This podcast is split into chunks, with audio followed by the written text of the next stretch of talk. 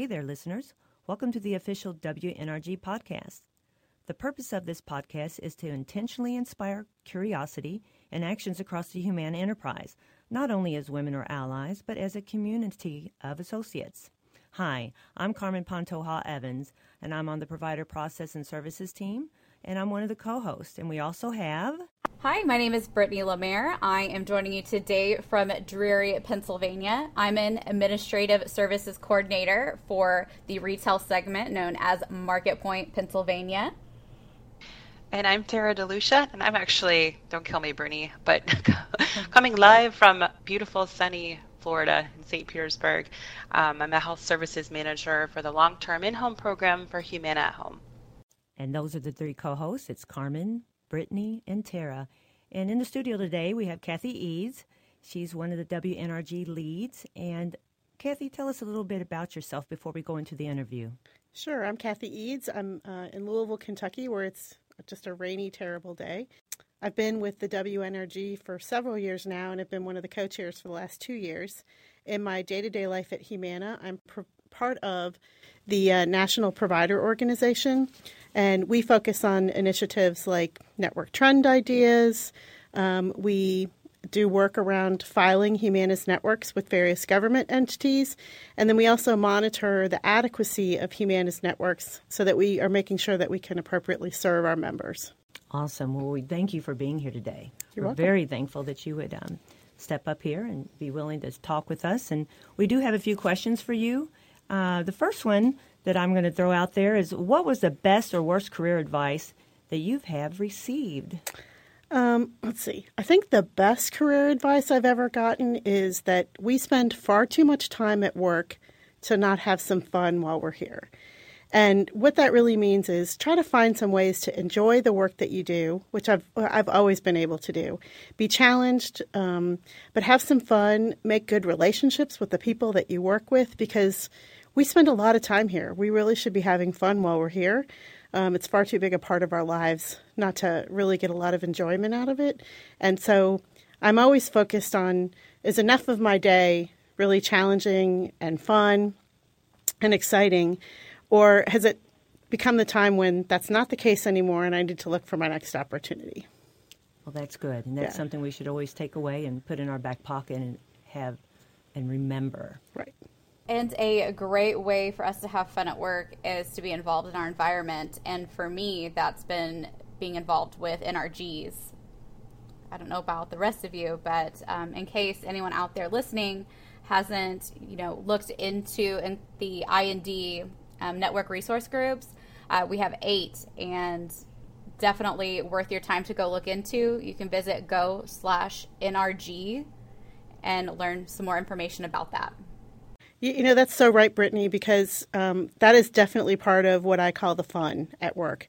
Um, and I would say it's a constant challenge to find time to do N R G activities, but they always energize me for the rest of my work. And I always try to remember, gosh, whatever time I'm investing here, it has such a huge payback in terms of how I feel about the rest of the things that I do. So you also asked me what was bad career advice. And I think um, early in my career, I had a leader that was focused on just getting the work done. And they didn't particularly care to answer a lot of questions about why we were doing what we were doing. And um, it wasn't necessarily bad advice, but the lack of focus on the why Um, was really problematic for me. And what I took away from that is that it's always important to understand how you fit into the bigger picture of Humana or whatever organization you work at, um, and why you're doing what you're doing and why it's important. And if your leader doesn't have time to tell you that, they're really not doing such a great job at leading you. You should always understand that. And so don't be afraid to ask why.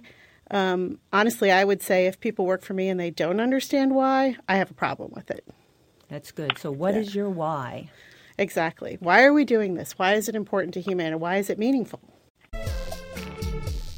So Simon Sinek, he has that YouTube um, Start With Why, that little broadcast that he does. And I think that was my first exposure to the whole why concept and really like digging in, because sometimes the answer is, well, because we've always done it that way.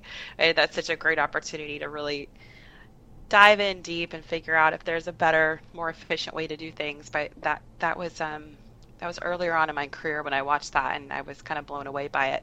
And as a leader, it's just so important to start with the why. So that way you get the buy-in, and that way you get the feedback from from associates on maybe a different angle that you weren't taking into consideration. So yeah, I love that. So Kathy, how has networking been important to you, to your career here or otherwise? Oh gosh, networking is so important. The network that you create for yourself really um, creates the full experience at work. And being able to talk to people in different areas about what they do and connect what they do with what you do is just hugely important.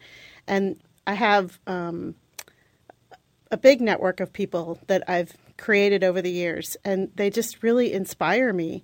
I have um, former leaders who I now consider my mentors and advocates, um, who are, you know, constantly connecting me with something new that I might not have known about. Because they know me and they know what I'm interested in, they'll oftentimes reach out to me and say, did you know about this? And have you heard about that?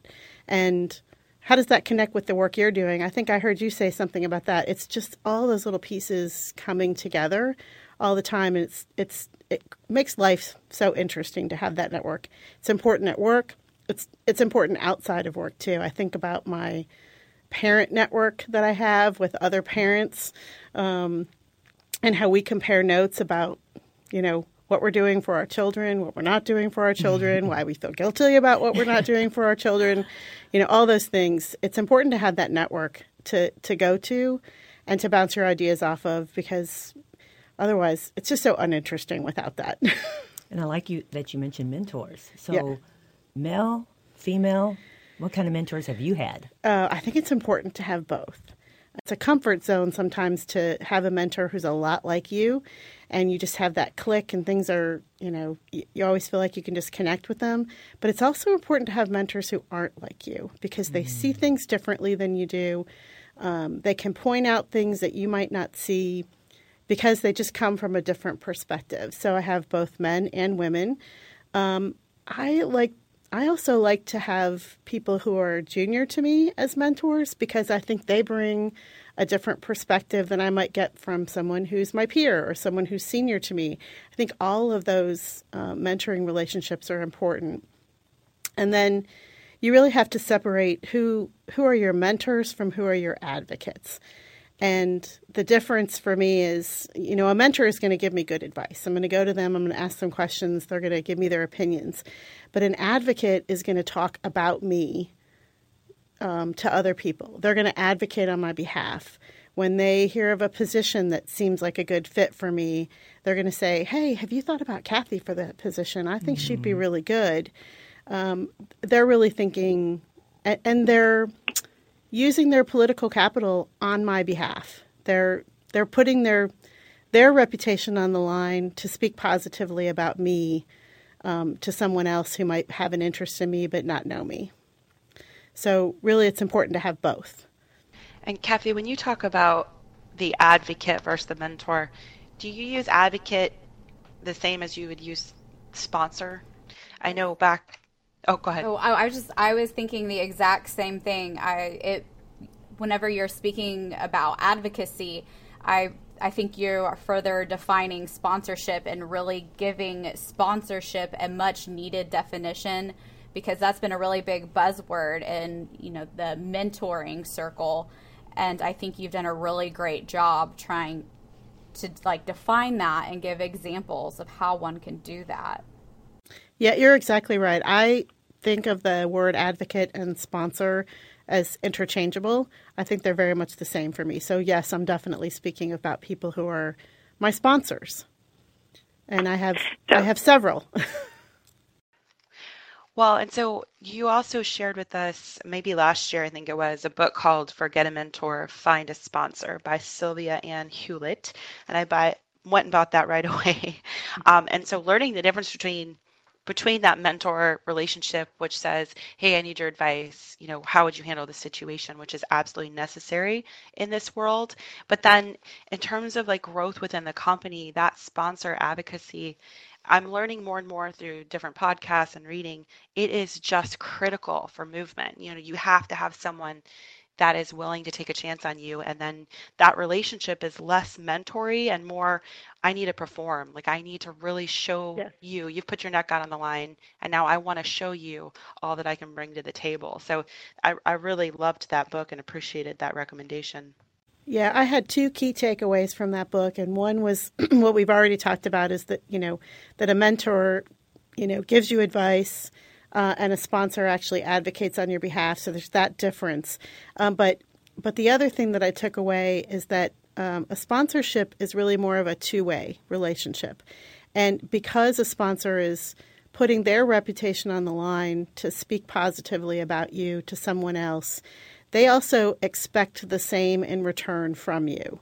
Um, and they may be more senior to you, but there's definitely a two-way um path there around your your communication, because they would expect also to be able to call on you and say, you know, I've got this challenge in my organization, and I know that this new organization that you're working in, because I advocated for you to work in that organization, might be able to help me solve that, and how can we connect to do that? And the expectation would be there that uh, you would definitely be able to Um, contribute back to your sponsor. So it's definitely a two-way, whereas mentorship is really much more you're giving advice and you hope the person takes the advice, but that's it. That's the end of it.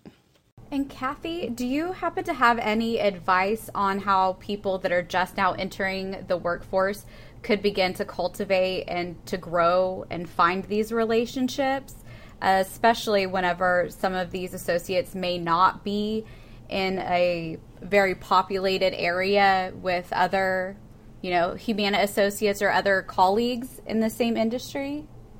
Um, that is a really good question, Brittany. Um, it, it's hard, um, especially if you're not in the the central part of an organization where there's lots of people to choose from. I think you have to look for them all over the place. And certainly there you'll find some at work, but look for them outside of work too. What's that? What's that um, volunteer activity that you do where you're really inspired by the leader of that organization? Can you say, you know, I'd really like to learn more from you.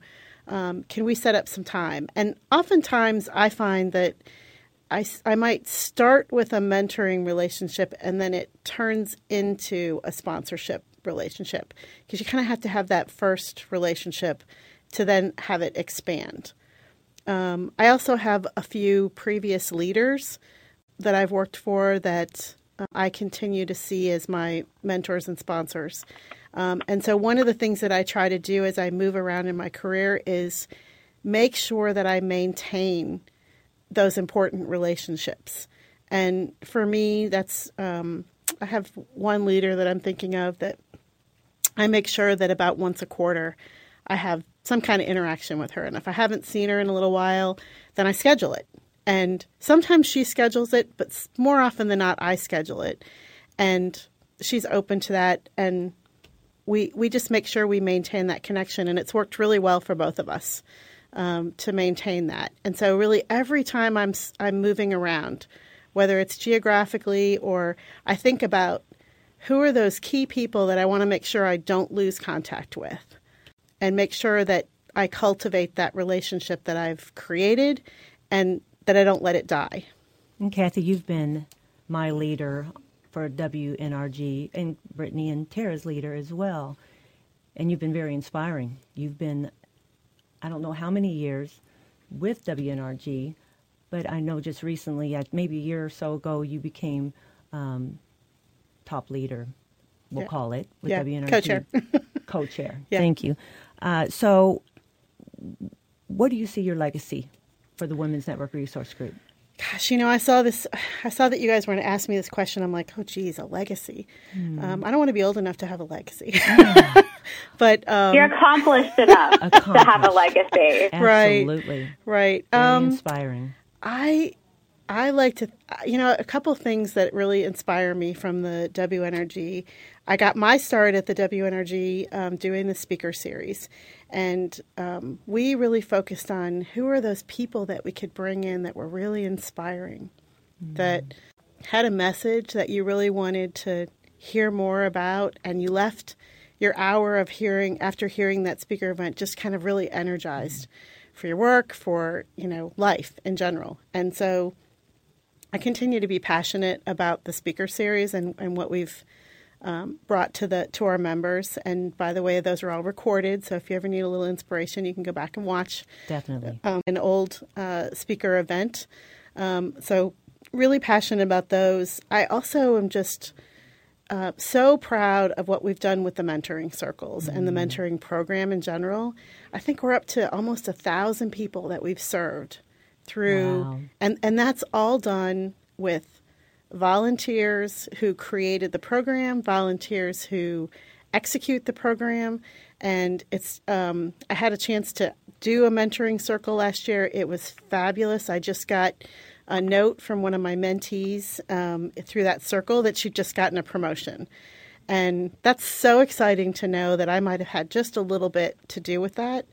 And um, it's one of those things that I struggled to sign up for because I, I thought, oh, it's going to take a lot of time and how am I going to find the time? But every time I did a mentoring circle, I was a hundred times more energized when I got done than I had been when I started, and it was it was just fabulous time spent. I had so much fun doing that.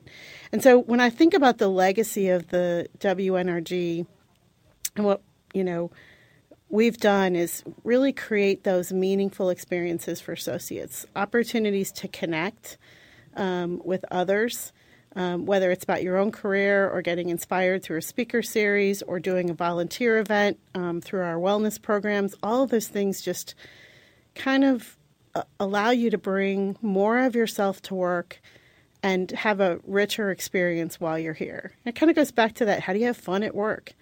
Um, it's doing stuff like the W N R G. And so I, I think that's the legacy of all of the N R Gs is that they allow for, you know, a better experience at work, more full, more fun, and just, you know, ab- able to bring more of yourself to work and, and really participate.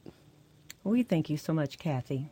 We appreciate your inspiring words and inspiring moments you share with us uh, from your uh, days here at Humana. Um, our takeaway is have fun. Yes. Have fun. Always. Have fun and enjoy. And to that, uh, we're going to end the interview, and we thank you so much. Thank you. I appreciate you having me here. And as Kathy had mentioned, volunteering is a really great way to get involved and also to seek out other mentors, advocates, and sponsors. April is National Volunteer Month, and as Humana Associates, we do have eight hours of volunteer time, or four hours if you're a part-time worker. You can go to go slash HVN and find opportunities in your area and use your time to go volunteer. And that's it for this episode. Let us know what you want to hear about on our W N R G Buzz page or by tagging us. Hashtag W N R G Podcast Series. Until next time, be intentional, stay curious, and inspire others.